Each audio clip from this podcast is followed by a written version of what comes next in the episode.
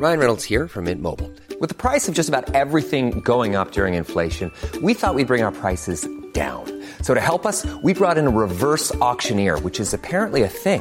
Mint Mobile unlimited premium wireless. Ready to get 30, 30, bit to get 30, bit to get 20, 20, 20, bit to get 20, 20, bit to get 15, 15, 15, 15 just 15 bucks a month. So, Give it a try at mintmobile.com slash switch. $45 upfront for three months plus taxes and fees. Promo for new customers for limited time. Unlimited more than 40 gigabytes per month. Slows. Full terms at mintmobile.com. Perle d'histoire. Tous les vendredis, un nouvel épisode issu des meilleurs récits du podcast Culture G. Présenté par Gabriel Massé. L'histoire d'aujourd'hui se déroule en avril 1994. Voilà 13 ans que François Mitterrand est à la tête de la France. Il ne lui reste plus qu'un an à gouverner. Sa présidence touche à sa fin. Ce jeudi 7 avril, vers 18h30, un téléphone sonne dans un bureau de l'aile ouest du palais de l'Élysée. Un homme, au costume ajusté, au crâne dégarni, à la barbe et à la moustache bien entretenue, décroche le combiné. Au bout du fil, une femme. Elle le supplie de ne pas commettre l'irréparable. Pourtant, une heure plus tard, dans ce même bureau, une détonation sourde retentit. François de Grossouvre est assis, dans sa main un pistolet Manurin 357 Magnum. Son visage est déchiqueté.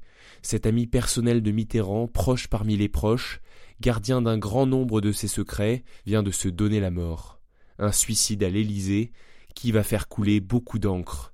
Une question surtout, s'est-il suicidé ou a-t-il été suicidé?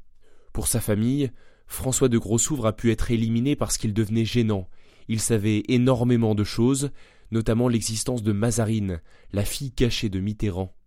Ces derniers temps, il parlait de son intention d'écrire ses mémoires. Toutes les notes en vue de l'écriture de ce livre se sont d'ailleurs volatilisées après sa mort. Il y a des choses troublantes dans cette affaire. Si l'on ajoute à cela l'absence étonnante d'expertise balistique, on peut comprendre que les proches ne croient pas tous à la thèse du suicide. Après des années où se sont succédées les enquêtes, les hypothèses et les théories plus ou moins fumeuses, c'est la journaliste Raphaël Baquet qui semble mettre un point final à cette histoire.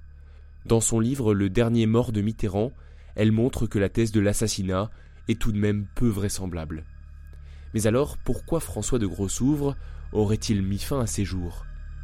S'il est impossible d'avoir des certitudes dans une affaire aussi sombre, où les mensonges et les secrets sont bien plus nombreux que les évidences, Grossouvre se serait suicidé parce qu'il souffrait d'être mis à l'écart par François Mitterrand.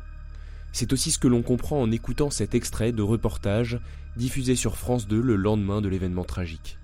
François de Grossouvre était un proche de François Mitterrand depuis trois décennies.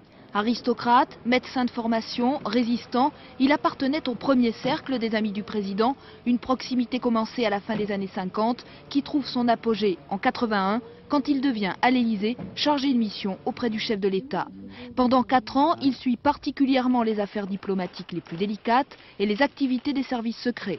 Son influence diminuant, en 85, il n'est plus que responsable des chasses présidentielles, une fonction où il aurait continué à exercer des missions discrètes, mais où, selon des observateurs, ses relations avec François Mitterrand se seraient dégradées ces dernières années. Dans ce reportage, la journaliste Agnès Molinier termine par ces mots son entourage le disait effectivement dépressif ces derniers jours. François de Grossouvre s'est donné la mort hier soir, à l'âge de 76 ans. Merci d'avoir écouté cet épisode. Si vous voulez en savoir plus, je vous invite à lire le livre Le dernier mort de Mitterrand de Raphaël Baquet. Vous avez aussi entendu un extrait d'un reportage de France 2, disponible en intégralité sur lina.fr. Et si vous avez écouté ce podcast sur YouTube, les liens sont dans la description de la vidéo. À bientôt!